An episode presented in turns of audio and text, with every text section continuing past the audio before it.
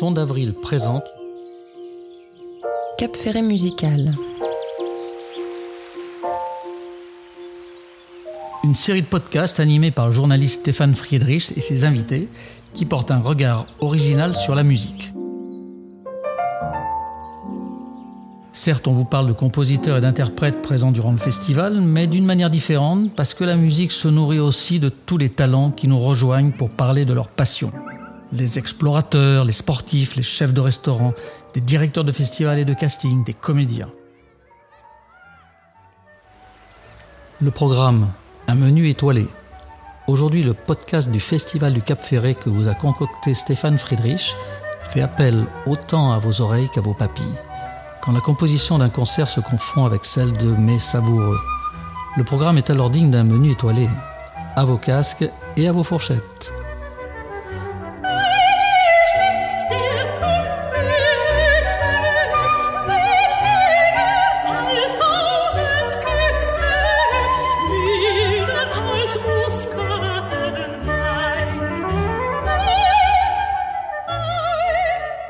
D'avril présente les rencontres du Cap Ferret Musique Festival. Je suis Stéphane Friedrich et j'ai l'honneur de recevoir aujourd'hui trois invités autour d'une thématique qui devrait exciter vos papilles. Cuisine et musique, en effet, s'entendent à merveille. C'est le programme d'un repas et d'un programme étoilé. Alors, nous accueillons euh, déjà deux musiciens. Damien Sardet. Damien Sardet, bonjour. Bonjour. Vous êtes euh, chef d'orchestre. Dites-moi un petit peu quelles sont vos différentes activités, parce qu'un chef d'orchestre n'est pas que chef d'orchestre, il fait aussi plein d'autres choses, je crois. Alors, je suis même euh, chef de chœur à la base. Oui. Voilà, donc j'ai euh, démarré la direction de chœur très tôt et, et maintenant j'ai euh, repris le flambeau d'Eliane Lavaille Oui. euh, à Polyphonia. J'ai également un chœur de jeunes, l'Orchestre métropolitain de Gironde, un chœur de femmes spécialisé dans la musique contemporaine et je Oui. suis enseignant à l'école de musique et de danse de Talence. Oui, en fait, euh, les musiciens, on s'aperçoit que les musiciens travaillent de plus en plus, d'ailleurs, avec différentes activités. Ils sont enseignants, ils par- parfois ils dirigent même des, des festivals, ils dirigent des académies, ils créent diverses structures de musique de chambre. Euh, c'est vraiment une, une dimension tout à fait particulière aujourd'hui. C'est un monde qui évolue, mais ça, on va, on va le développer un petit peu plus, peut-être aussi avec Bertrand Cos. Vous êtes donc altiste, je crois, de formation, et cette année, d'ailleurs, le- vous allez célébrer les 20 ans de l'orchestre Coalescence que vous dirigez. Parlez-moi un petit peu de, de votre parcours. Je suis donc euh, effectivement altiste, pianiste, euh, chef d'orchestre et euh, siffleur. Euh, donc j'ai comme euh, Damien différentes euh, Casquette différentes casquettes. Euh, L'orchestre Coalescence, c'est un orchestre euh, symphonique euh, constitué de musiciens euh, amateurs mais euh, très fervents, euh, qui ne regardent jamais leur montre pendant les répétitions et avec lesquels j'ai fait un, un- un beau parcours. Enfin, il existe depuis 20 ans cet orchestre, mais moi je le, dirige depuis 10 ans. Et, et, et voilà, et c'est euh, un orchestre, on se réunit euh, une fois par semaine et, plusieurs week-ends euh, dans l'année, et pour monter bah, des programmes de, plus en plus, on va dire, entre guillemets, ambitieux, notamment au niveau du nombre, puisque l'orchestre a maintenant oui, 75, euh, comporte 75 musiciens. Oui, donc vous avez différentes activités qu'on va essayer de mettre tout ça sous la coupe, sous la toque plus exactement euh, d'un chef, Pascal Nibaudot. Euh, vous euh, dirigez, vous avez le traiteur, vous êtes traiteur bien connu des ferrets capiens, mais en même temps vous avez eu différentes activités, d'où aussi vos passages euh, dans, des grandes maisons étoilées. Parlez-nous un petit peu de, aussi de votre parcours. Ah ben, ben, comme, nos chefs d'orchestre, ben, nous aussi on a plusieurs arcs à nos, enfin plusieurs flèches à nos arcs. On, ben, alors moi j'ai, bon, j'ai d'abord commencé ma carrière à, comment dire, en dirigeant, enfin en étant commis dans des grands hôtels, 4, 5 étoiles, Oui. palaces. Et euh, ben, j'ai appris plusieurs sortes de cuisine, en fait, du banqueting, en passant par les banquets, par euh, les breakfasts, les brasseries. Donc après, on peut aussi comparer ça avec euh, différentes, euh, comment dire, disciplines de la musique. Et, euh, et ensuite, j'ai pu diriger donc tout ça pour arriver. J'ai gravi les échelons et tout ça pour arriver ensuite à, à diriger un premier hôtel à mon nom et puis au nom d'un autre chef. Donc euh, j'ai pris la direction du Grand Hôtel de Bordeaux où j'ai développé toute la restauration, obtenu une étoile, créé des restaurants. Et voilà. Et aujourd'hui, Mhm. c'est aussi ce qui m'a permis. J'ai dirigé le Pinas Café, que Oui. tout le monde connaît un peu plus par ici. La balnéothérapie de Claoué en même temps. Enfin, plusieurs. Donc, on peut nous aussi diriger beaucoup de, de, de, de groupes. Bon, on appelle ça des, des brigades chez nous. Euh, donc euh, aussi en parallèle avec la- l'armée. Et, euh, et ensuite, j'ai racheté la Maison des Bonnes Choses. Donc vous voyez qu'on sait faire des, des, des disciplines différentes. Ça reste de la cuisine au bout du bout, mais c'est une discipline totalement différente. ouais. avec toujours pour les uns et les autres le même souci d'exigence, de précision, de rigueur et de temporalité. Et ça, on va le découvrir un petit peu. Messieurs, je voudrais vous citer Dorimène dans Le bourgeois gentilhomme de Molière, qui dit la chose suivante C'est merveilleusement assaisonner la bonne chair que d'y mêler la musique, et je me vois ici admirablement régalé. Donc, une transcription culinaire en musique, si l'on peut dire. Euh, évidemment, tout cela, ça demande un travail extraordinaire, un temps d'apprentissage. On peut appeler ça le tutorat chez les musiciens, le compagnonnage peut-être chez, Aussi, euh, dans, dans votre milieu. On est aussi tuteur d'apprentis ou tu, enfin transmettre, c'est aussi du tutorat. Quoi. Est-ce que vous avez aussi, euh, messieurs, puisque évidemment vous avez eu des professeurs, vous avez eu des maîtres, mais aussi est-ce que ce- cette notion de tutorat, euh, de, de- de poursuite d'un métier, de transmission, non plus dans les études, mais vraiment au pupitre, notamment d'un orchestre ou au sein d'un chœur, c'est quelque chose qui, qui demeure toujours aussi vivace et aussi indispensable? La transmission euh, fait partie du, du travail de, Oui. de chef. On, on- certes, on imprime une vision euh, euh, qui, qui est la nôtre, mais, euh, mais dans un, un souci de, de partage. Et euh, dans partage, on entend aussi euh, transmission. Et puis, euh, euh, avec les choristes notamment, on a très très souvent affaire à des chœurs amateurs. Oui, Donc on est vraiment là pour, pour les guider dans leur apprentissage de A à Z. Et, et c'est ça qui est, qui est et les voir, et les voir évoluer en fait. Avec, euh, en même temps, vous avez des chœurs, des chœurs adultes ou des chœurs où- qui comprennent également des enfants, des adolescents? J'ai les deux.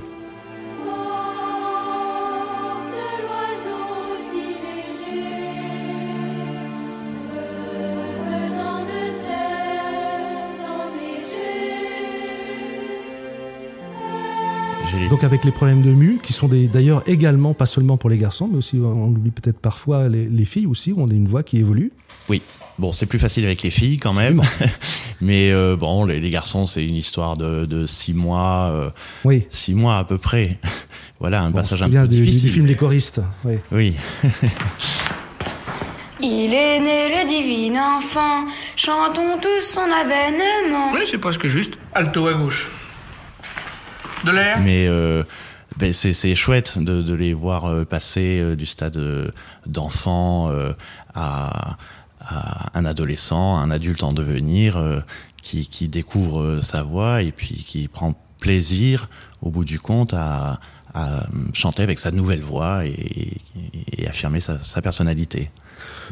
Bertrand Cos également, est-ce que vous avez cette, euh, cette notion de transmission qui a été peut-être évolutive dans le temps? C'est-à-dire qu'un certain nombre, euh, par exemple dans les années, j'ai rencontré un certain nombre de chefs d'orchestre ou de musiciens d'orchestre qui voyaient euh, arriver de tout jeunes, des tout jeunes qui avaient leur, leur diplôme, qui sortaient du Conservatoire de Paris, qui intégraient des orchestres. Et là, il y avait vraiment un travail pupitre à pupitre, les uns à côté des autres. Mais aujourd'hui, évidemment, il y a tout un travail qui est fait dans la préparation professionnelle, notamment dans les orchestres, pour qu'ils soient déjà préparés à l'orchestre. Est-ce qu'il y a une plus grande rapidité, plus grande adaptabilité des musiciens, ou bien est-ce que le temps, cette durée d'apprentissage est incompressible?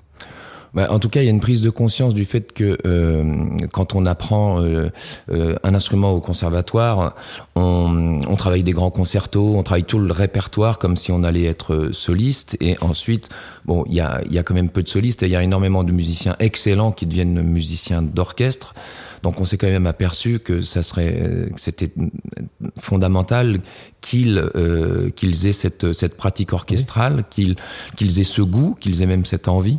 Et du coup, il y a des, ben, par exemple à l'Opéra de Paris, il y a une- l'académie de, de l'opéra qui, Oui. euh, qui, euh, qui qui qui recrute de, de jeunes musiciens qui sont parfois encore au conservatoire pour les former, fait qu'ils sont en, en stage d'une certaine manière pour euh, apprendre véritablement le métier d'orchestre. Oui, mais De- tout de même, vous, de votre point de vue de, de chef d'orchestre, par exemple, on sait que la plupart des grands chefs d'orchestre du XXe siècle ont été formés. On reviendra aussi à- à- avec vous, euh, Monsieur Nibaudot, concernant justement la, la formation des, des- des grands chefs qui sont passés par un tas de, un tas de réseaux et puis un tas de, un tas de, de grands restaurants euh, pour arriver à, leur position, pour arriver à leur statut.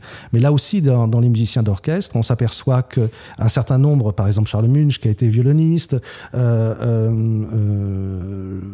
le chef d'orchestre, par exemple, de Lille, Jean-Claude Casatsu, qui a été percussionniste, ils ont franchi un certain nombre d'étapes pour arriver directement à la direction d'orchestre. Or, aujourd'hui, on s'aperçoit qu'un certain nombre de musiciens prennent des postes incroyablement élevés, prestigieux, euh, à 22 ans, 23 ans, 24 ans. Est-ce que ça veut dire qu'aujourd'hui, les générations sont beaucoup plus douées, beaucoup plus rapides dans l'apprentissage? Est-ce que les techniques ont évolué? Je pense que c'est beaucoup la société qui a évolué. Euh, ça va tout, tout va plus vite, donc ça aussi ça va plus vite. Euh, après, euh, donc ça donne des résultats adaptés à cette cette cette mentalité de la vitesse. Je, je, donne pas forcément d'ailleurs d'avis là-dessus. C'est une, prise de conscience. Et que tout à l'heure vous, avez parlé de, maturation. Je pense que du coup il faut espérer que la maturation, peut-être une sorte de virtuosité, d'efficacité qui est plus rapide. Euh, ensuite, euh, ça dépend ce qu'on veut créer. Bah, tout à l'heure, en aparté, on parlait du, gigot de 7 heures. Enfin, je ne sais pas si le gigot, euh, même en 2022, le gigot de 7 heures, on peut dire maintenant, il n'y a pas de problème, on le fait en 20 minutes. Pascal Divodo, euh, elle va vous toucher exactement le le le, le vous, vous, mettez les pieds en plein dedans. Ah bon? Euh, euh, Comment dire? Alors moi je suis donc chef de cuisine. J'ai beaucoup moins de, de je sais pas je, je, sais pas très très bien parler. J'ai donc des mots un peu plus crus. Mais oui aujourd'hui si je veux je fais un agneau de 7 heures en 20 minutes. J'ai des marmites qui sont sous pression et je peux faire un bourguignon en 20 minutes si je veux. Cependant, il aura certainement pas le même goût que comme nous tous autour de la table, tous, tous, tous. Je suis sûr même euh, au bout de l'onde, la meilleure cuisine, c'est celle de notre grand-mère, comme dirait l'autre. Je me souviens, ma grand-mère faisait ça, ça. Euh, pour en revenir après au sujet, oui, on peut faire un agneau de 7 heures en 20 minutes. On peut faire un cuisinier, euh, on peut en faire un grand chef pendant 20 minutes aussi si on veut ça ne nous aura pas pris grand-chose. Il y a beaucoup de marketing, il y a beaucoup de... On est dans une société de consommation aujourd'hui. Je pense que pour apprendre un vrai métier, qu'on soit chef d'orchestre ou autre ou autre métier ou un grand présentateur ou un grand chef d'orchestre, un grand enfin bon bref ou un grand metteur en scène ou un grand cuisinier, faut du temps. Pour faire de la cuisine, de la bonne cuisine, faut du temps. Après la société va très très vite beaucoup trop vite aujourd'hui et je pense qu'on est dans une société de consommation. Un sportif, c'est pareil, hein, on le, comme dans les écoles et les cuisiniers, c'est aussi ça. Hein. Oui, on va aller chercher. Il y a une différence de temporalité, c'est-à-dire qu'un sportif, on sait très bien que sa carrière, après 35 ans, va très très très très vite décliner. On le voit par exemple pour les pour les tennisman ou les, ou les, footballeurs. Vous, par contre, euh, vous avez une une, une, une, une connaissance. Euh, les, les, grands les grands les grands chefs, Paul Bocuse, ce sont des ce sont des, des, des, personnalités qui ont fait profiter et qui ont toujours continué, même s'ils se retirent petit à petit de la cuisine. Quant au chef de, quant au chef d'orchestre, on, on s'aperçoit que bah, les, certains chefs d'orchestre, les grands chefs d'orchestre, 70 ans, 80 ans, vous voyez. Mais j'en reviens au sujet du début. Est-ce qu'on peut faire un agneau en 20 minutes? Est-ce qu'on peut aujourd'hui, on s'aperçoit que les, les, les, les, jeunes musiciens sont pris très très jeunes? Oui.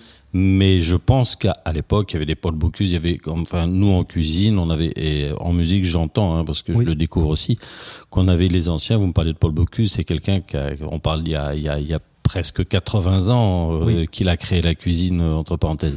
Aujourd'hui, on prend des phénomènes rapides. Oui. On a les TikTok, on a des choses qui vont très très vite, une consommation qui va très très vite. Est-ce que ça dure aussi longtemps En musique, c'est pareil. Un Michael Jackson ou un Johnny Hallyday, c'est des légendes. Aujourd'hui, on a des on a de très bons chefs qui qui, qui durent moins longtemps. Je j'en viens juste au sujet de tout à l'heure. Hein. Oui. Euh, après, je pense que encore une fois, la bonne cuisine prend du temps et pour devenir un grand chef de cuisine, ça prend du temps. Il faut, il faut avoir une bonne. Moi, j'apprends tous les jours, hein. même de jeunes et de, et de moins jeunes et de vieux. Je, je, je, j'apprends tous les jours. Ensuite, la cuisine, on a, on n'a rien vraiment réinventé. On a repris la vieille cuisine, oui. mais on a réadapté ça avec des nouvelles techniques. Pour vous, donc, toutes les cuisines qui sont devenues un petit peu alternatives, les cuisines extrêmement restreintes en termes de, ou par exemple, je pense à la cuisine d'Adrien ou ce, ce, type de cuisine, ce, ce, ce sont des, des, cuisines minimalistes en fait. C'est-à-dire des cuisines euh, qui, qui sont on, des effets de mode peut-être. On parle de la cuisine d'Adrian Ferra ouais, par exemple. Voilà. Alors attention, là on touche encore un, un sujet un petit peu parallèle, mais Adrian Ferra, Ferran Adria, pardon, a créé une cuisine, euh, une cuisine qu'on a appelée moléculaire, oui. mais techniquement, là, on a tous appris énormément.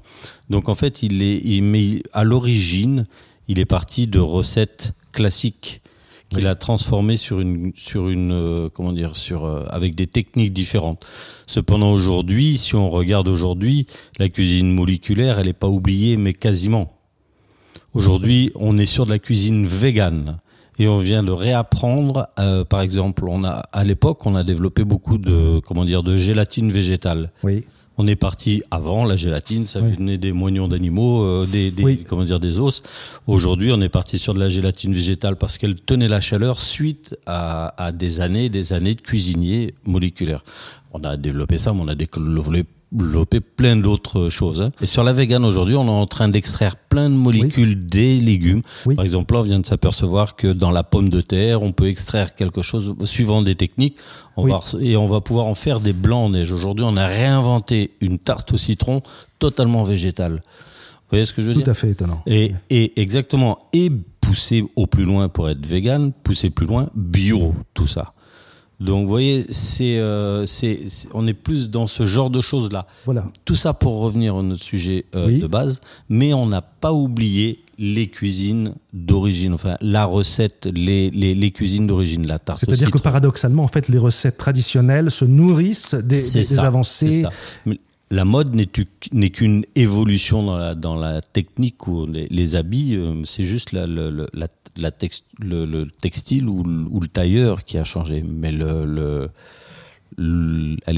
l'origine, L'origine. elle, elle date de, de- Donc je pense que tout ça, c'est une évolution. Effectivement, le temps, ça, c'est le. Est-ce que du côté des musiciens, euh, messieurs Damien Sardet et Bertrand Cos, vous avez eu exactement ce même sentiment? C'est-à-dire que dans les années 70-80, lorsque euh, l'interprétation historiquement informée, et notamment l'interprétation sur instrument baroque, a posé un certain nombre de questions pour les orchestres traditionnels, notamment ceux qui voulaient jouer le répertoire classique, c'est-à-dire en gros le répertoire euh, Mozart jusqu'à Beethoven, hein, Mozart-Beethoven, cette période-là, eh bien, ces orchestres ont été mis de côté. Et puis petit à petit, ils ont, notamment sous l'impulsion d'un certain nombre de chefs, comme Gardiner, comme Arnoncourt, entre autres, Bruggen, etc., ils ont réinvesti en même temps ce, terrain, les orchestres modernes. D'une certaine façon, en fait, les orchestres modernes ont gagné énormément euh, en apprentissage, en termes de jeu, sans véritablement changer les instruments. Bon, si certains peut-être les archers ou les timbales en, en peau, etc. Est-ce que pour vous c'est aussi entre guillemets un progrès, même si la notion de progrès est extrêmement relative en matière d'art? Je, je pense que c'est un que c'est un, un, un gros progrès. C'est surtout euh, des, des priorités euh, esthétiques, par exemple. Euh, dont tout le monde connaît euh, Karajan. Karajan, il s'est attaché à la plasticité du son, à la à, à- à la matière sonore en tant que telle, un peu comme un sculpteur. D'ailleurs, on disait La densité. la densité du son.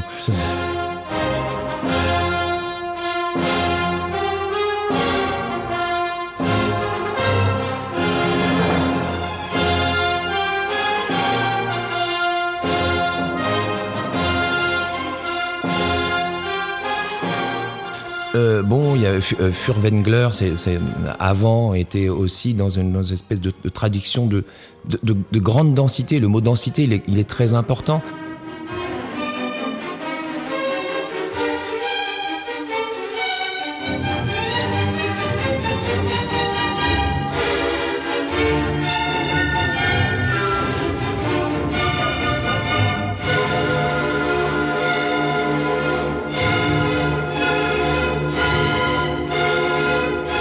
Euh, comme chaque, euh, ch- chaque idée forte, euh, en face de chaque idée forte, il peut y avoir autre chose. Alors quid de l'aération, par exemple, de la musique euh, C'était toujours très dense, avec des tempi souvent souvent lents. Et puis, ben, ben, il y a Carlos Kleiber, qui était le viennois, qui, est, qui a amené une sorte d'énergie. Pour moi, il est un peu à, à la passerelle. Il, il établit une passerelle. Vous avez parlé d'Arnoncourt, Oui. Gardiner, entre euh, entre Karajan, Furtwängler, peut-être son père aussi. Oui. Euh, euh, je sais plus comment il s'appelait. Erich Kleiber. Heinrich Kleiber.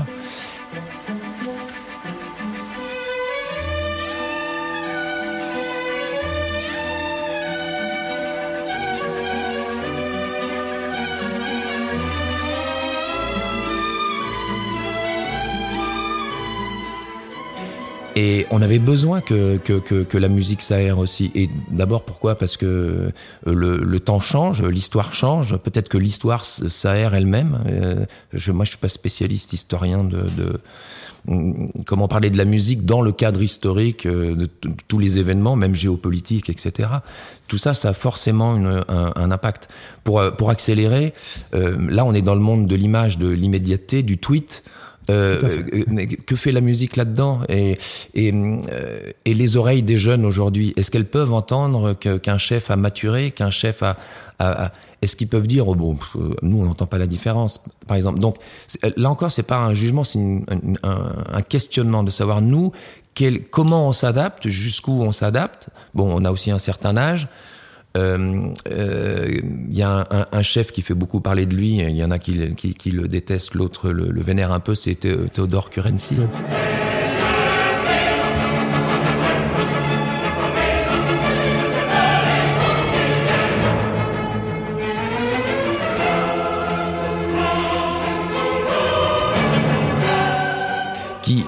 Qui, revisite euh, le, grand répertoire à, sa manière et donc forcément, euh, je pense que ça va, ça va faire avancer le schmilblick. De, ça que... dérange et ça interroge. Voilà, en tout cas, ça dérange et ça interroge. Euh, euh, Qu'on adhère ou pas, c'est même pas forcément la question. C'est que dans quelques années, euh, qu'est-ce que, où, sera la musique, où sera l'écoute, où sera l'image, où sera le son. Là, c'est intéressant. D'ailleurs, on fait une interview, on n'est pas filmé.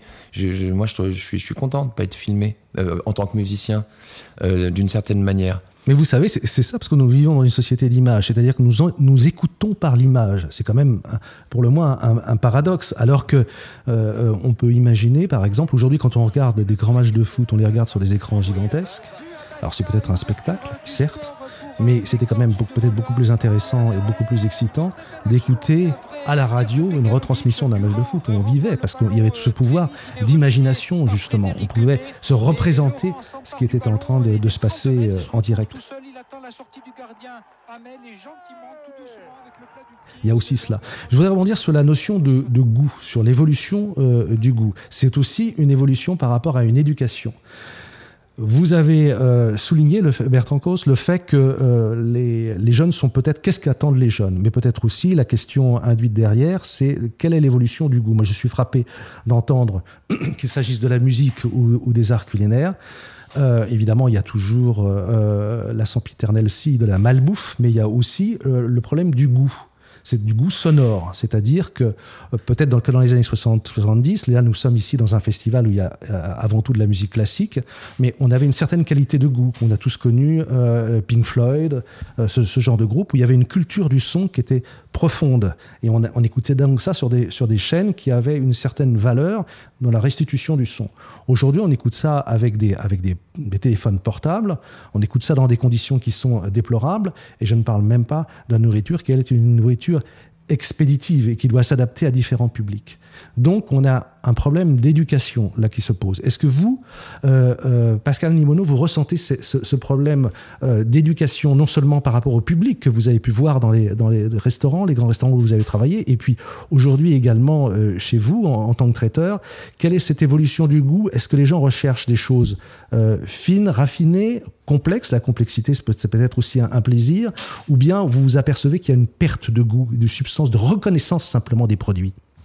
Alors, il est, il est, clair que le goût s'est altéré totalement. Quoi. Je veux dire, aujourd'hui, on, on, a un petit peu perdu les, les aussi bien l'animal n'a plus autant de goût oui. parce qu'il est élevé différemment, parce que, parce que, parce que. Ensuite, on, enfin, on peut parler de beaucoup de choses. Hein. Les légumes, pareil. Aujourd'hui, on a. Je pense que l'éducation, ça, c'est la base. On doit être éduqué, et c'est pour ça que aussi tout à l'heure, on en parlait, ce sujet.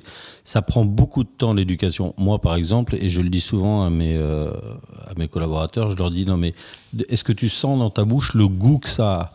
Euh, Et après, on peut aller voir euh, différents chefs d'orchestre ou chefs de cuisine et on aura nous personnellement une interprétation différente du même goût. Mais le bon goût ou du bon son ou du mauvais son, le bon goût, il y en a qu'un Il y a, ça, ça doit ressembler à ça. Et ensuite, on peut l'interpréter différemment. Et je pense que oui, euh, le goût a été altéré. Aujourd'hui, euh, on prend une, une centaine d'enfants, on leur fait manger une frite. Je doute que Oui. la frite pochée à la graisse de bœuf, comme à l'origine, Oui. soit celle qu'on aime. Il y a plus d'autres frites dont on va pas parler, mais qu'on va préférer. Enfin, on va aller vers là.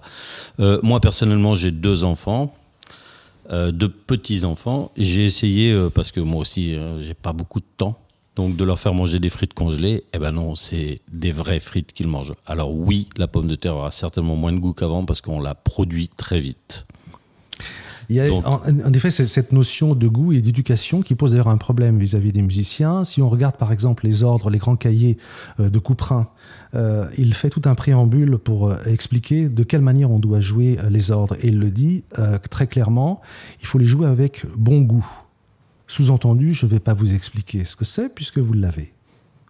Donc c'était inhérent à la culture d'une certaine époque, et justement tout toute la problématique des gens qui jouent la musique baroque, c'est d'essayer d'imaginer ce que pouvait être euh, ce bon goût. Alors il y a un autre sujet aussi qui est tout à fait euh, étonnant et qui est correspondant entre les cuisines et les orchestres, ou du moins le travail des musiciens, c'est la notion de rythme et de son. La notion de son, moi je suis frappé en rentrant dans les, dans les restaurants de voir qu'il y, a des- il y a des sons qui sont très particuliers, qui indiquent à un certain moment un- une, certaine, une certaine temporalité au niveau de la cuisson, des, des va-et-vient, etc. Il y a donc une, quelque part une polyphonie un peu euh, de, de, de- de cela. Et puis en même temps, il y a la notion de silence, et la notion de silence qu'on retrouve aussi dans les orchestres. Il y a la notion aussi de rythme, le coup de feu, aussi qui est très très très importante. Comment on, dirige cela? Comment on met cela, euh, Pascal Nibaudot Comment on met cela en forme et en, musique ce- cette notion de chef d'orchestre? Puisque après tout, vous avez vous avez le même titre euh, qu'un chef d'orchestre. Moi, je vais vous faire deux parallèles parce qu'il y en a une qui me, me plaît aussi tout à l'heure sur la, la, fabrication. J'anticipe peut-être sur des trucs, mais un menu, c'est pareil. On, on doit aller crescendo, on doit faire Oui. monter, descendre une assiette. Elle doit, elle doit vous apporter d'abord un goût. En cuisine, moi, je dis souvent, la cuisine, ça parle, ça s'écoute. On écoute une, une cuisine. Si, si ça commence, enfin, il y a des bruits tendus, et là, je me dis, oh là, il y a un stress dans ma cuisine. S'il y a un stress, je vais pas le gérer. Un orchestre, ça doit, à mon avis, être exactement la même chose. On va sentir que lui, il est pas bon, lui, il est pas bon. Oh là là, attention, il va me faire des fausses notes là. Ben, non, cuisine, c'est pareil. Je vais avoir mon sous-chef, je lui fais, salut, toi, comment tu vas? Machin, je le regarde. On, on échange. Si lui, il va pas très bien, donc il va pas sentir que lui, il est pas bien. On va lui dire, t'as, compris, lui. Donc, il y a des bruits. Ensuite, on entend que ça commence à monter, parce que c'est normal, le matin, c'est tranquille, puis après, ça monte. Pendant le service, il y a un autre bruit, parce que le service, c'est très, euh, quand même assez violent. hein. On doit sortir en à peine, euh, et il y a, y a beaucoup de manipulations sur une assiette. Quand nous, en tant que chef, on fait une assiette aussi, on pense aux manipulations qu'il va falloir faire. Est-ce réalisable ou pas? Donc voilà, il y a, beaucoup de choses. Mais le, le, son, quand on fait cuire quelque chose dans une poêle, une poêle, ça a un son, ça, enfin, ça, c'est, c'est- ça crépite, c'est, mais si ça, alors là, c'est en train de brûler, ça va pas. Donc tout ça, ça s'entend. Mais c'est aussi, pour en revenir à notre début de discussion, une éducation. Ça prend du temps pour se faire l'oreille. Il n'y a pas 50 façons de son. Il y en a qu'un seul bon son. Après, on l'interprète ou pas, quoi. Oui. Et c'est tout pareil dans la cuisine. Mais dans une salle, c'est pareil, on entend, c'est c'est euh, c'est un ballet, hein, euh, un service de restaurant. hein. On rentre en scène tout le temps, hein, et deux fois par jour. Alors on a, on a tous euh, à, à l'image, même dans les films, parfois jusqu'à la caricature, et ça peut être même très drôle. Je pense là notamment au grand restaurant avec Louis de Funès. N'oubliez pas qu'ici vous êtes dans la cuisine. Et au-delà de cette porte, c'est la salle. Et dans la salle, il faut servir. Et servir, c'est sourire. Et le sourire, c'est notre pourboire aux clients. Voilà. Alors, Donnez-moi ça, je vous montrer. Alors ici, j'ai des ennuis. On a tout, tout le monde a des, on a des ennuis. Mais il faut servir. Et on va servir. Alors, y ouvrez. Et je souris. évidemment ce qui se passe dans, dans les cuisines. Euh, quelle est la dimension euh, du psychologue qui est le, le grand, le grand chef, le grand chef d'orchestre euh, de- des cuisines justement? Est-ce que la dimension psychologique est importante dans une cuisine? Parce qu'après tout, nous sommes devant des, des professionnels, des grands professionnels qui ont un boulot à faire et qui doivent l'assurer. Quel est justement ce plus? Ah, la part de psychologie, ah ouais, mais elle est énorme. Par contre, on n'apprend pas ça dans, dans les écoles de cuisine. Ça ne s'apprend pas, ça. Et c'est peut-être ce que doit avoir de plus un, chef que les autres, parce qu'on sait tous cuisiner. Par contre, est-ce qu'on est qu'on peut ressentir les gens? Est-ce qu'on peut les calmer? Est-ce qu'on peut anticiper la, le, problème? Donc oui, je pense qu'être un psychologue en cuisine, c'est très important. Euh, Il y, a, y a- une chose euh, dont, en fait, aimer les gens pour être un bon chef de cuisine, pour être un bon cuisinier, pour être, il faut, il faut aimer les gens. Et par conséquent, c'est là que je pense qu'il faut de la psychologie. Il faut les comprendre, il faut s'intéresser à eux, il faut s'intéresser aux, aux, personnes. Et, euh, et ben, dans ma cuisine, moi, je connais par cœur tous les gars. D'ailleurs, je leur dis, je dis, tu sais quoi, problème? Je dis, qu'est-ce Qu'est-ce qu'il y a aujourd'hui? Un problème? Oh non, je te dis que t'as un problème aujourd'hui. Je te connais par cœur. Et en fait, je, je, les apprends. Donc, je pense que c'est ça. Je sais pas, mais je pense que c'est savoir de la psychologie. Je les connais par cœur pour pouvoir les remettre vite en, en place. Sinon, le service sera mal. Donc, mon client mangera pas bien. Et ou ma cuisine sera mal interprétée. Et oui, de la psychologie, il en faut énormément pour, euh, pour être en cuisine. Être calme, être un peu énervé avec d'autres. Et, euh, il en faut. hein. Damien Sardet, justement, cette notion de psychologie, alors là, vous êtes euh, plus souvent aussi peut-être devant uniquement des, des personnes dont le seul instrument, c'est la voix. Comment gérer ces, ces ensembles, ces conflits euh, latents peut-être aussi en fonction du répertoire, en fonction de l'humeur du temps, euh, de la météo, etc., d'un- d'un- d'une quantité incroyable de paramètres Dites-nous. Alors, euh, en fait, je reviens sur, sur la maturation, sur, sur l'expérience, sur le temps. Euh, moi, j'ai été, j'ai été initié à la direction euh, très très tôt. euh, à 13 ans, je commençais à diriger euh, tout à fait Oui. en amateur. Puis, Oui. puis j'ai pris des cours de direction à 15 ans. J'ai été le plus jeune diplômé de, de l'histoire du Conservatoire de Bordeaux en montant. Et donc, finalement, la technique, je, je l'avais. Euh, la technique de direction, finalement, c'est assez vite vu. On, dit un certain Mais- nombre de, de- de grands chefs disent la technique, c'est pas un problème, ça s'apprend en 30 minutes. Mm. Et après, euh, le reste, là, c'est beaucoup plus compliqué. Ouais, ben c'est Oui, c'est en tout cas beaucoup plus long. Oui. En tout cas beaucoup plus long. Et c'est vrai que euh, passer passer la technique, ben oui, il faut il faut ressentir euh, les gens, être en empathie et et, et s'adapter s'adapter aux humeurs. euh, quand, on dirige, on donne une direction qui, qui est donc euh, commune et, et chacun doit, euh, doit trouver sa place dans, dans cette direction et notre, notre métier c'est, de, de faire converger euh, euh, tout le monde. Voilà, euh, c'est une autorité en fait qui doit être naturelle parce que là aussi, alors je sais pas si du côté des, des- des- des cuisines il y a le- ce même sentiment, mais qu'on regarde les chefs d'orchestre, quand on pose la question, un chef d'orchestre en France, on dit un chef, ce qui sous-entend donc un sous-chef, voire évidemment un chef au-dessus du chef. Quand on parle d'un chef en Angleterre, on dit un conducteur. C'est-à-dire, c'est très anglo-saxon, c'est très protestant, c'est quelqu'un qui doit être rentable. C'est-à-dire qu'il doit vous amener d'un point A à un point B. S'il n'est pas bon, il est fired, c'est-à-dire il est viré. Si on parle par exemple en Allemagne, on dit der Dirigent. C'est je suis le chef, vous exécutez. Et en Italie, c'est le directeur de la musicale et, et puis un, un certain nombre de choses. C'est-à-dire, je ne suis pas ennemi du colloque, vous voyez, mais je suis quand même un peu euh, le chef. Enfin, bon, vous voyez. Donc, ça correspond aussi à une psychologie euh, euh, nationale. Est-ce qu'on retrouve cela aussi euh, euh, dans, les, dans les cuisines ou bien les cuisines sont toutes évidemment internationalisées aujourd'hui parce que les talents circulent absolument partout. Mais est-ce qu'il y a quand même cette notion nationale qui, qui, qui apparaît dans Alors- le fait de diriger une brigade Je vais peut-être être euh, un peu à part parce qu'en fait, moi, j'ai appris la cuisine en, en, en Belgique, donc j'ai un Oui. côté un peu international quand même. Oui. Et un jour, même d'ailleurs, en, en parenthèse, j'ai une cliente qui me dit Mais vous, vous n'avez pas appris la cuisine en France parce que je mélangeais des goûts qui n'étaient pas français. Donc, euh, quand je dis pas français, c'est des notes qu'on n'est pas habitué à, des Oui. notes de goût à mélanger comme du certains sucrés, mais tout ça en étant dans le, en étant étoilé, donc enfin, mes pères m'ont quand même reconnu, donc c'était plausible. Pour en, en revenir à la question, du chef de la, de la brigade et de, de- de cette importance, euh, je dirais presque nationale, entre guillemets Est-ce qu'il y a une tradition Voilà. dans la manière d'aborder les rapports euh, bah, humains, tout simplement, entre guillemets, Alors- les rapports en entreprise, mais les rapports sociaux? C'est ça. En, en, en France, diriger des gens, en France, on a, on a un rapport sur l'autorité qui est peut-être un petit peu différent d'ailleurs. Vous le disiez très bien, en Angleterre, un chef, ça veut dire ça, ça, ça.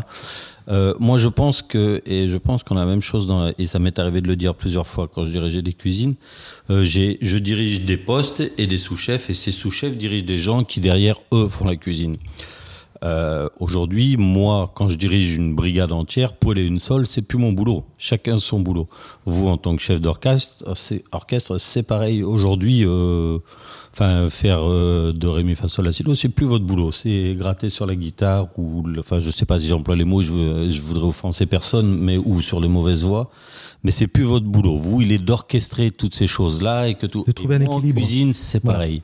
Et qu'au bout du bout, tout parte. Parce que le client, à la fin, et c'est là qu'on en revient au, au nom de chef, à la fin, moi, j'ai dirigé ju- au total jusqu'à 178 cuisiniers en plusieurs, Ah oui. plusieurs restaurants Oui. dans le, dans le même établissement. Ah oui.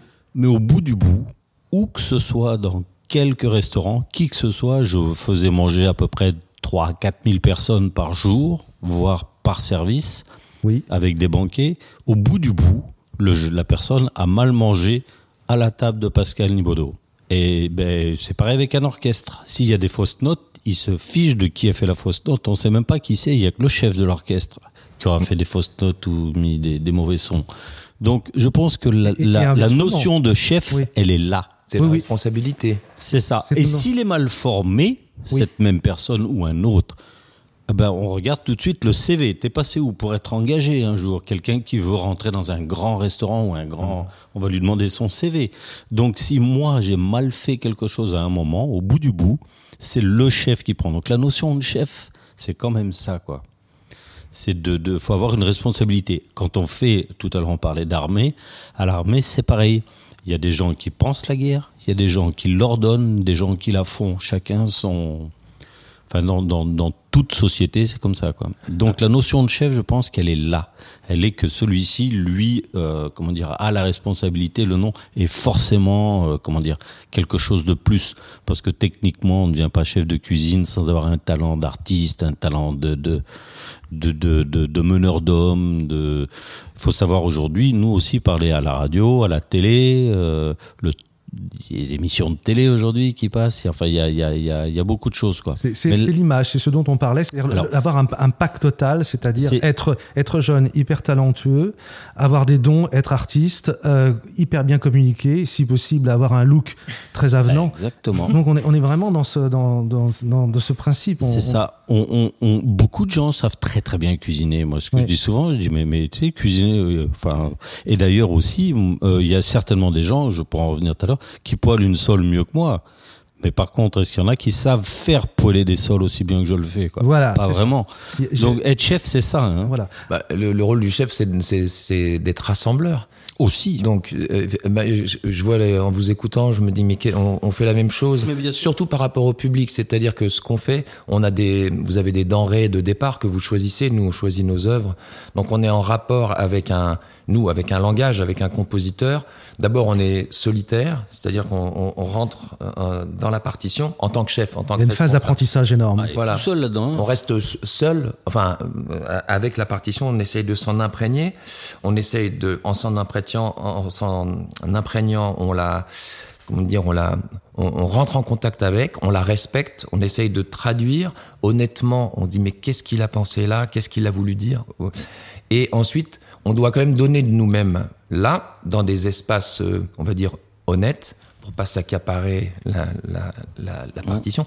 Et ensuite, on, on la transmet à des êtres humains qui vont la faire, comme vous, dites- vous dites, la, faire cuire la sole. C'est pas nous qui la faisons cuire, c'est pas nous qui, on n'est pas au, au- euh, on n'a pas les instruments, c'est pas nous qui faisons les fausses notes. Par contre, on est responsable des, C'est des ça. fausses notes. Donc on met, on, on met en vibration ce qu'on a étudié par le biais d'êtres humains qu'on a intérêt à rendre heureux pour qu'il y ait une synergie. Donc on a un peu un rôle de coach pour que sentir que un tel soit intégré et, et que tout le monde soit content. Sinon après il faut aller voir des, des les musiciens vont voir des psys pour euh, parce qu'ils ils s'entendent pas avec le chef ou des ou, ou- ou des coachs. Ça se fait beaucoup. Hein. pareil chez nous? Euh, vraiment ça fait ça fait ça fait des métiers. Enfin il y a des métiers de- il y a des coachs Et qui gagnent beaucoup Il y a la notion aussi d'erreur qui est tout à fait étonnante. J'ai vu une, une, une scène dans ma carrière de journaliste tout à fait étonnante. Un, un orchestre euh, des jeunes, je crois que c'est l'or- l'orchestre euh, Gustave Mahler, était dirigé dans la quatrième symphonie de Mahler par Bernard Haitink, qui est un chef, euh, euh, des plus grands chefs de, notre temps, aujourd'hui qui s'est bon,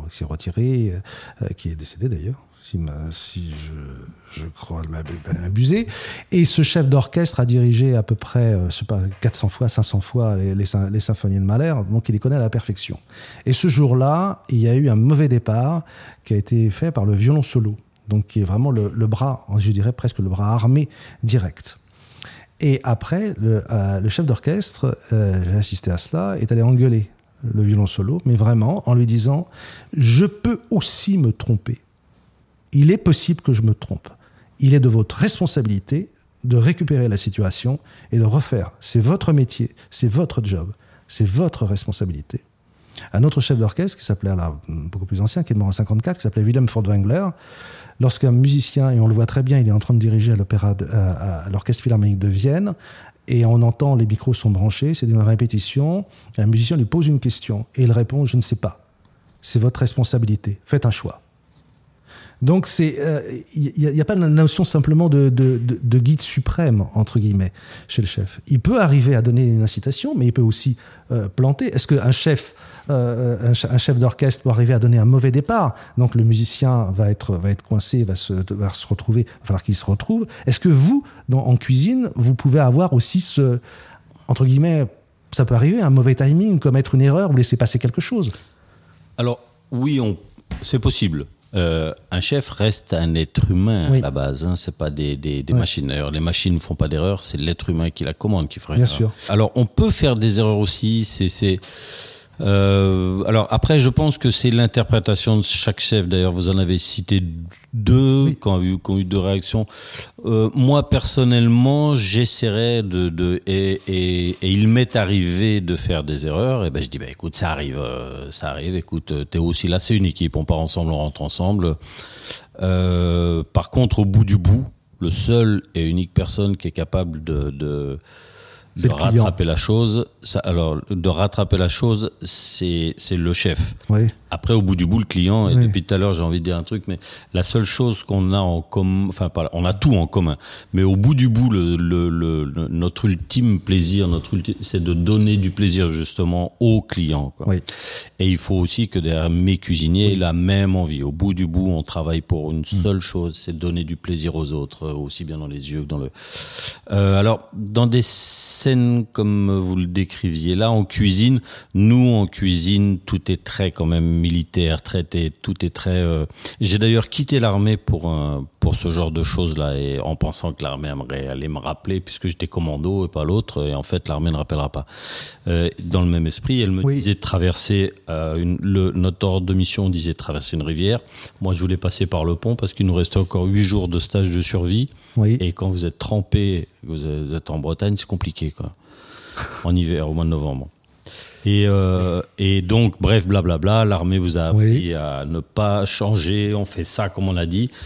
Euh, on passe là, vous passez là. Moi, j'avais décidé de passer là, pas mettre le- et l'armée vous apprend de pas mettre vos, vos, vos gars à la mort. Moi, j'ai dit si on fait ça, on va jamais réussir. Donc, on va là, à l'autre, blablabla. Et en fait, on n'a pas réussi parce que. Et moi, je me suis dit l'armée, elle m'a appris ça, elle va me rappeler. Ben non. Donc, dans, ce- dans ces cas de figure, on ne laisse pas le choix, on ne dit pas, bah écoute, à toi, à toi de penser, rappelle-moi ou aide-moi. Non, on s'aide en cuisine, mais, mais le seul unique responsable du bout du bout, ça restera. Le, si moi je prends une décision, je vais lui demander allez, de m'aider, ouais, de corriger, mais, euh, mais on se tait en général en cuisine. Il y a une notion d'adaptation aussi. S'il vous, montre pas- s'il vous manque par exemple un pupitre, vous ne pouvez pas le remplacer. Est-ce que ça peut impliquer de changer le programme, de modifier un programme Lorsque vous avez, euh, euh, mettons par exemple que votre violon solo. Euh, euh, Ah, le Covid. euh, euh, oui, ou soit accidenté juste avant de venir. Et là, bon, évidemment, le, le second peut prendre, peut prendre éventuellement la suite, bien sûr. Mais s'il y a des postes clés, est-ce que ça peut poser un, un certain nombre de problèmes? Euh, oui, ça peut poser un certain nombre de problèmes. Ça peut même amener à, parfois à l'annulation d'un concert. hein. Quand c'est le, le- le rôle est trop important. Si on trouve pas de remplaçant, le but c'est de trouver un, un remplaçant. Bah, c'est d'ailleurs ce qui s'est passé là. euh, Oui. Il y a eu le Covid qui est passé, donc on a eu un- une, la clarinette solo qui était qui a pas pu venir. Bah, finalement, c'est le second clarinette qui a fait une, répét, une répétition et le premier concert s'est très bien passé. Mais après, c'est au chef de, de jauger s'il envoie. Euh, Sur les capacités. euh, bah oui, sur les capacités, le rebond, c'est pour ça. Vous vous disiez, je connais par cœur euh, chaque euh, chaque personne qui est dans ma Oui. Moi, je connais pas, pas, mais je, on a, c'est nous qui devons prendre des responsabilités en disant, bah, je pense qu'il peut faire l'affaire. Faire. Et après, aller peut-être le coacher en le- Mais est-ce que quelqu'un peut vous remplacer, c'est-à-dire vous remplacer, c'est-à-dire quelqu'un qui a une technique magnifique, qui est un très bon cuisinier, mais qui n'a pas suffisamment d'autorité, vous, irez, vous choisirez lequel? Celui-ci ou, ou bien celui qui est peut-être moins doué, plus exécutant? Alors, il vaut mieux quelqu'un d'un petit peu moins doué euh, techniquement, parce que moi souvent je, je, je leur dis, mais moi je sais pas faire ce que et je veux plus faire. Je- par exemple, moi je suis exécutif chef, c'est-à-dire que j'ai dirigé aussi bien des banquets que des brasseries, que des petits déjeuners, que des. Ces gens-là pensent différemment. La cuisine en gastronomie, on Oui. pense différemment Oui. en gastronomie. C'est un peu l'intellectuel de la cuisine. C'est un petit peu, des fois, c'est un Il y a une énervant. dimension créative, tout, tout de Ah, même. qui- complètement qui est- créative, mais complètement. Enfin, faut, faut, faut penser différemment. Le gars, le gars qui fait des banquets là, 6, 7 000 couverts, bah, bah, voilà, faut y aller. Enfin, faut aimer le. Il a c'est une plus, production euh, à assurer. Il y a une production. Et puis ces gens-là pensent pas pareil, c'est pas les mêmes. Donc, euh, par contre, moi en cuisine, je, je je sais pas faire aussi bien tout ce qu'ils savent faire. Par contre, je sais le mélanger tout ça. Oui. Et, euh, et je sais aussi. On peut parfois aussi, pour en revenir là, là, euh, ça. Ça peut révéler des gens, hein, Oui. euh, une absence ou quelqu'un qui, qui, on dit ok, bah tu le remplaces. euh, mais là encore une fois, la notion de chef, c'est ça, c'est de choisir la bonne personne pour la mettre au bon endroit. Il m'est arrivé moi quand j'étais jeune chef de mettre des gens. Je dis ah, tiens lui il est meilleur ici, tiens je vais le mettre là. Sauf qu'en fait j'avais pas vu que lui c'était un petit rêveur, un petit. C'est en fait un artiste mec. Bah pourquoi est-ce que je le mets pas dans le gastronomique? Parce qu'en fait je perds de l'argent. Là je reviens à votre Oui. chef euh, qui, est, qui, est, qui est viré si moi jamais il me rapporte pas l'argent. Être un chef, c'est aussi voir celui qui est capable de mettre la bonne personne au bon endroit. Parce que si je mets un producteur dans un, un producteur, un gars Oui. qui, qui, qui est un peu à l'allemande, comme on dit nous dans notre métier, Oui, oui. si je le mets dans un truc un peu fin, sans dire qu'ils savent pas faire de la finesse, hein, je le mets là, je vais, je, je vais perdre de l'argent parce que j'ai besoin d'utiliser ses forces. Et ses forces, elles seraient là et pas là. Vous voyez ce que donc être un bon chef, c'est aussi ça. Et parfois, l'absence d'une personne bah, peut en révéler une autre. On dit tiens, je vais mettre celui-ci à sa place parce que lui. Et les connaître par cœur, c'est primordial pour ça. Parce que par contre, moi, il il faut qu'en une fraction de seconde, j'ai corrigé le ou trouvé une solution quoi. Parce que vous pareil, hein, annuler un concert, c'est compliqué. Hein, et à, je sais pas moi, 5, 7 000, 20 000 pi- places de Il vendues. y a aussi une, une- Euh, une notion de rentabilité d'ailleurs dans le milieu musical. Évidemment. Je me souviens d'une répétition d'un- chef qui donnait des masterclass pour d'autres euh, jeunes chefs. Et il était juste derrière ce, ce jeune chef et le chef n'arrivait pas à faire passer, à expliquer aux musiciens exactement ce qui était le problème. Et le chef qui était derrière euh, montrait le pouce. Après, il monte deux doigts et après trois doigts. Il arrête, il l'arrête et il dit Tu vois, tu viens de perdre trois minutes. Tu sais combien ça coûte une répétition dans un orchestre de 100 musiciens là Donc, euh, il faut que tu saches immédiatement. Et ça, c'est quelque chose Une qui est cuisine, tout à- c'est pareil. voilà, qui est tout à fait étonnant. C'est-à-dire qu'on se retrouve dans un service, un service d'orchestre, c'est trois heures de répétition généralement. Euh, il faut partir d'un point A pour arriver à un point B. Quoi qu'il arrive, on doit arriver à quelque chose qui est prêt à la fin. Oui, ça c'est le côté Et- conducteur que dont vous parliez Oui. euh, en Angleterre. Oui. C'est- C'est vrai que c'est du pilotage aussi. Donc euh, Oui, mais c'est un pilotage interne. C'est-à-dire Ouais, que. Le, le, le, le- le second violon qui est tout au fond du pupitre, il faut qu'il ait reçu l'ordre que ça remonte par rapport à la personne qu'il a à côté de lui, par rapport à- au, au chef d'attaque des, des seconds violons, dans tout par rapport, au, par Mm. rapport au premier violon, par rapport à un ensemble et par rapport au chef. Donc il y a un jeu systématiquement de, de regard où le chef est le seul qui produise absolument rien, simplement du regard et des gestes, et souvent d'ailleurs beaucoup plus du regard Mm. que des gestes. Est-ce que vous aussi, vous avez besoin de beaucoup parler, de donner des... Ah mais totalement. Moi, je, je, je, je, je- là maintenant j'ai racheté la maison des bonnes choses, je Oui. cuisine beaucoup plus que je cuisinais avant. Euh, avant, je faisais cuisiner en fait. Au bout de ma de ma voix, il y avait, comme vous, hein, au bout de votre voix, il y a, il y a des notes qui sortent, Oui. des, sons. Des... Eh ben moi, c'est pareil. Il y a des gestes de cuisine et au bout du bout, des plats. Qui... Je passais mon temps à parler. D'ailleurs, euh, c'est un peu fatigant souvent. Euh, la psychologie, blablabla, blablabla. Chaque personne, ça prend énormément de temps. On passe beaucoup de temps à parler pour euh, et en cuisine. Un chef, ça parle euh, tout le temps en fait. Tiens, fais ça, fais ça, ça passe derrière, ça. Enfin, c'est peut-être par rapport en- pour en revenir au début du. du c'est peut-être Oui. un peu ce qui a changé par rapport à ces quelques années avant, avant, avant. Avant, les chefs étaient très en cuisine, touchaient les produits. Étaient... Aujourd'hui, nous, on doit apprendre très vite les produits parce qu'il faut, faut avoir une. Vous l'aviez dit, vous étiez très très jeune, le premier euh, avoir été diplômé comme chef. Nous, on n'a pas de diplôme de chef, mais on a des chefs très jeunes. Il faut, il faut avoir une capacité à apprendre très très vite parce que tout va vite. Le produit, moi, je, je, je peux pas, faut pas croire que je vais au marché tous les jours à prendre mon produit. Tiens, l'agneau, il est beau comme ça, comme ça. C'est pas comme ça. Faut voir vite quelle est la bonne matière, quel est le bon. Faut qu'on aille vite. Et, euh, et ben là, pareil, euh, la notion d'argent, il faut savoir qu'un chef derrière, bah, il y a aussi soit des investisseurs, soit. Bien sûr. Il y a, y a, y a beaucoup d'argent, mais même si on est propriétaire, on a, on a beaucoup d'argent mis en jeu parce que le temps, c'est de l'argent. Donc, il faut prendre des décisions très rapides. Et le troisième euh, cuisinier, le chef de partie ou le sous-chef ou le, le, le commis, Oui. bah, lui, il ne répond Oui. qu'au chef. Par contre, le chef lui répond encore. Il y a tout un organigramme dans toute la vie hein, qui, qui est quand même assez. Assez complexe. En, tant que chef d'orchestre euh, et chef de chœur, euh, surtout euh, Damien Sardet, quels, quels sont vos interlocuteurs? C'est la masse globale, totale du chœur Ou est-ce que vous avez des délégués, vous avez des personnes sur lesquelles vous pouvez vous reposer dans un orchestre Enfin, dans un orchestre, dans un chœur plus exactement et voire même entre un chœur amateur et un chœur professionnel, évidemment, il y a, y a peut-être des personnes qui sont clés dans, le chœur et qui peuvent faire travailler tel ou tel pupitre, telle ou euh, partie de vocale. Oui, alors dans les chœurs, on peut avoir des, des chefs de pupitre euh, qui, qui vont faire l'apprentissage euh, euh, voix par voix. Après, euh, je, je parle quand même à une, à une globalité. Oui. C'est vrai que dans un orchestre, on identifie plus facilement voilà, la, la première clarinette. un, un chœur, ça, ça marche si toutes les voix sont, sont fondues.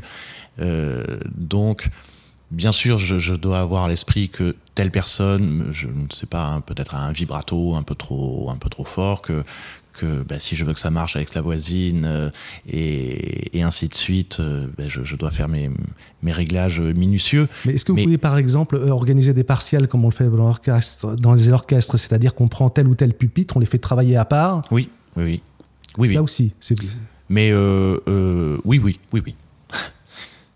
Et donc ça, ça permet justement de, ré- de rééquilibrer, de retrouver tel ou tel euh, niveau pour remettre à niveau justement euh, euh, certaines, certains ensembles euh, dans le cœur qui ne sont pas suffisamment prêts ou auxquels vous voulez, vous voulez apporter quelque chose de plus. Oui, puis pendant, pendant la polyphonie, on, Oui. on- justement, on s'intéresse à la polyphonie, donc à l'entremêlement des, des voix. Quand on, a, on est en pupitre, on prend le temps.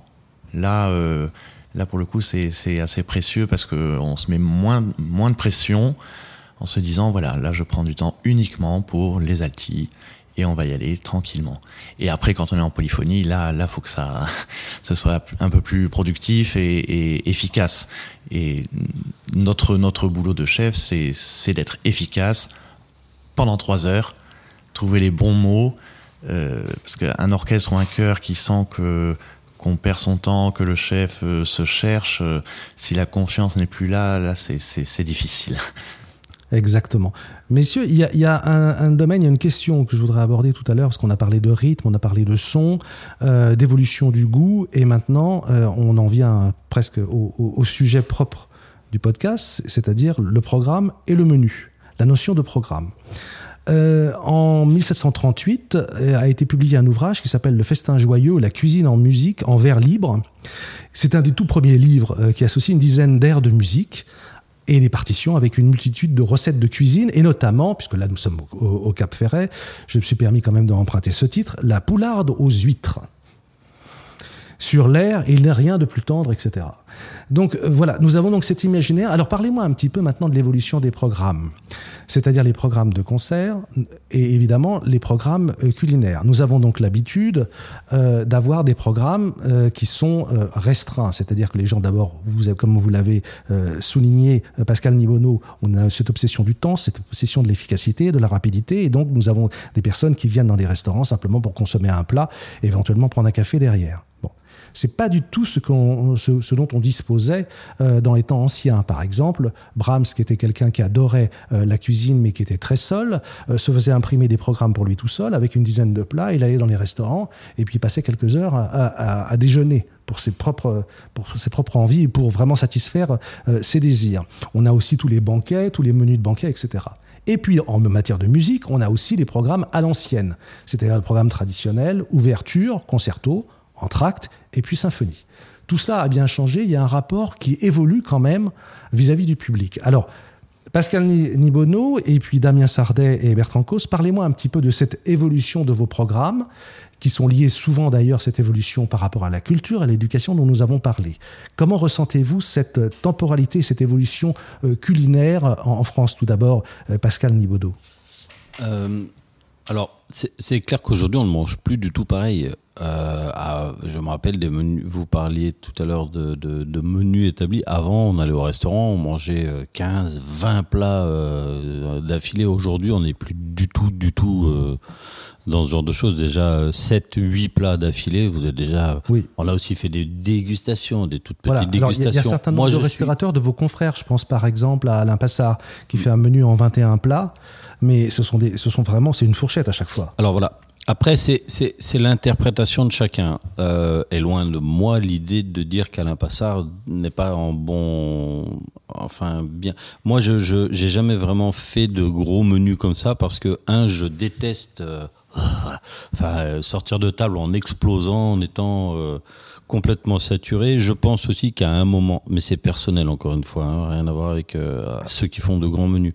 Je pense qu'à un moment, la bouche, elle sature aussi dans les goûts. Donc moi, je ne vais jamais faire un menu énorme parce que j'ai pas envie qu'à un moment on comprenne plus qu'on a. Euh, D'autant plus qu'il y a les vins qui suivent derrière.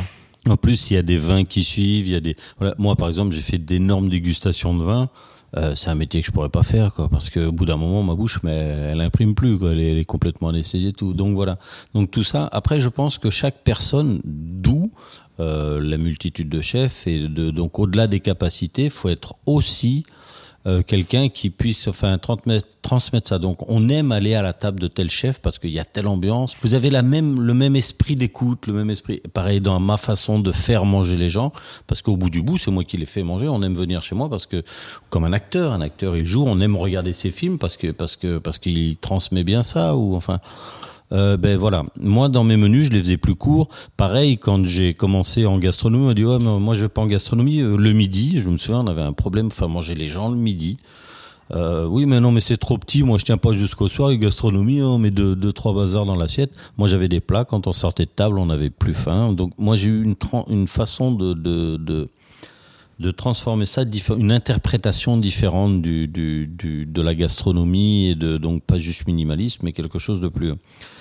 Euh, voilà. Après, euh, après c'est pareil. Pour en revenir un peu en parallèle, aujourd'hui, avec l'évolution de la société, moi j'ai remarqué que des, des, des, choses, on ne mange plus pareil du tout. Euh, en France, on a une éducation, on mange le matin, on passe à table en France, on se met à table, on sert la table, on dresse la table, on, on, fait et on a un menu entrée, plat, dessert. Oui. Parfois entrée, deuxième entrée, poisson, viande, dessert. Enfin, vous voyez ce que je veux dire? Il y, a une, il y a une construction autour d'un menu. Euh, Aujourd'hui, on ne mange plus pareil. On mange avant, on mangeait léger le soir. Aujourd'hui, le midi, on passe plus à table. Hein c'est terminé. On, hop, on va, euh, on va à la sandwicherie à côté ou on va euh, dans des sandwichs, dans des salades bars. Dans, enfin, il y a plein de, de, de, de, concepts qui sont nés un peu autour où on mange plus le, le midi, on n'a pas le temps, on mange vite fait, tac, tac, tac. Et euh, donc, la, la, je pense que l'évolution de la société doit et nous en tant que chef, on doit aussi comprendre ça. Dans la musique, dans les chants, vous avez la même chose. Je pense que l'oreille est plus la même. Le, et on en revient à ce que vous disiez au début, on n'écoute plus, plus, plus, plus la même chose.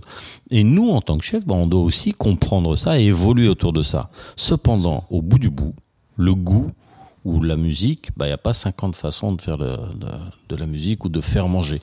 Il faut, je ne sais pas si vous avez prévu d'en parler, hein, j'ai dit, tiens, c'est quand on fabrique un menu, quand j'établis un menu, je, je, c'est un peu comme dans une musique, ça démarre doucement, enfin, tac, tac, tac, il y a une introduction, et puis après, bah, plus ça va, plus on monte. Mais aussi, quand je construis une assiette, il y a du croquant, il y a de l'acide, il y a de la mer. Il faut terminer sur la douceur. Il y a du moelleux, il y a, il y a, vous voyez ce que je veux dire? Quand on construit un menu, c'est pareil, on va plus vite tout de suite. On va pas mettre une assiette super piquante au début. On va y aller petit à petit. Bien et sûr. Et voilà, voilà comment, enfin, tout ça, c'est, euh, c'est aussi ça être chef. Bien sûr, bien sûr. Damien Sardet, Bertrand Cos, voulez-vous réagir à cette évolution du menu avec une petite entrée vive euh, un concerto euh, bien consistant, une pause avec un verre, une coupe de champagne à la main, et puis on repart sur une grosse symphonie après. Est-ce que c'est logique tout ça? Euh, Je ne sais pas s'il y, a une logique, mais il y a, plusieurs propositions. Tout est un peu à redéfinir avec l'idée, puisque nous, c'est vrai qu'on on sert encore au menu des œuvres. Euh, tout à l'heure, vous avez parlé de Johnny Hallyday qui qui tient qui tient la barre encore, mais euh, mais Beethoven euh, encore bien avant lui tient encore la barre. Du coup, comme on, a envie de continuer, par exemple, à faire entendre au grand public des symphonies de Beethoven en 2022, comment on va arriver à les placer dans un programme pour qu'elles soient écoutées Comment amener l'oreille du, du, du, spectateur d'aujourd'hui à entendre une symphonie de Beethoven, à entendre le requiem de Mozart, etc. Donc euh, il y a, euh, il faut peut-être user d'un peu de, de, de, malice et, et, et d'envie pour euh, pour déjà commencer un concert. On peut commencer, bah, comme je disais, en douceur et puis avoir un crescendo général bien gérer ce qu'on appelle les entractes, le moment de pause, mm, mm. ou bien des concerts euh, plus compacts sans entractes, pour que le, spectateur sorte et qu'il il est encore un petit peu fin et qu'il peut-être qu'il a envie d'aller justement sur sur euh, euh, sur son ordinateur trouver euh, réécouter ce qu'il a ce qu'il a entendu plutôt que de dire bon là j'en peux plus. Voilà. Il y a il y a aussi différentes manières de de prendre le public de prendre la scène. Soit on le on les prend tout de suite avec un gros impact. Ça c'est possible, court comme ça, on, quelque, quelque part on les réveille, on, les, on suscite l'attention. Un peu comme une symphonie de Haydn qui fait des mouvements extrêmement lents, il se passe rien, et brusquement il y a un coup de oui,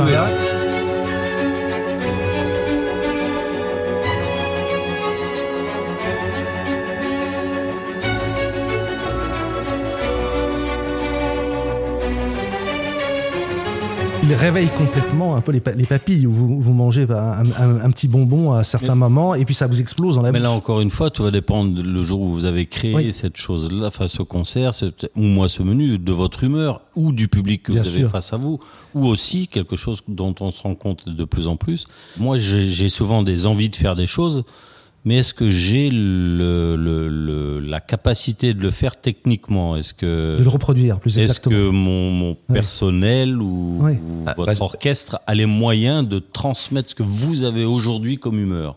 C'est enfin tout ça en tant que chef on doit le ressentir. Enfin moi je sais que c'est des, des contraintes que j'ai souvent à gérer quoi bah, ça, se, ça se construit un, un projet.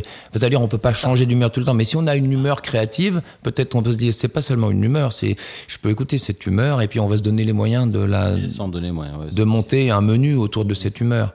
Ça s'appelle plus, plus de l'humeur, mais de l'inspiration.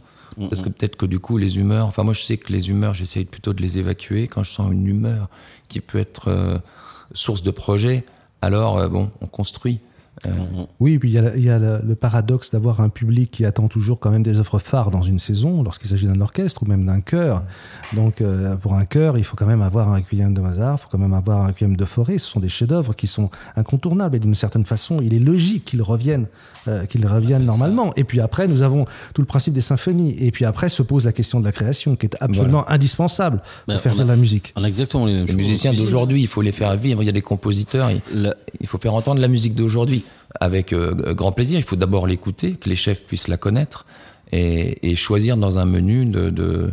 C'est extrêmement intéressant et, et même euh, indispensable dans un concert de, de faire lever un compositeur dans le public pour euh, dire au, public bon vous avez entendu Mozart la plupart du temps vous, vous entendez des compositeurs qui sont plus là morts et puis d'un coup il y a, y a quelqu'un qui se lève dans l'assemblée et c'est le, le musicien qui a créé ce qu'ils viennent d'entendre alors très souvent ça c'est un moment d'émotion mm, pour lui et pour le public. C'est ce qu'on appelle la musique vivante.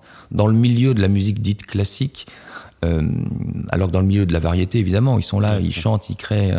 Euh, donc il y a souvent, on a ce, ce rôle-là aussi de, de moderniser euh, la musique et, et, de fédérer un public moderne avec cette présence-là. C'est-à-dire que c'est des œuvres qui sont écrites et des œuvres qui ont été écrites pour tous les musiciens à venir.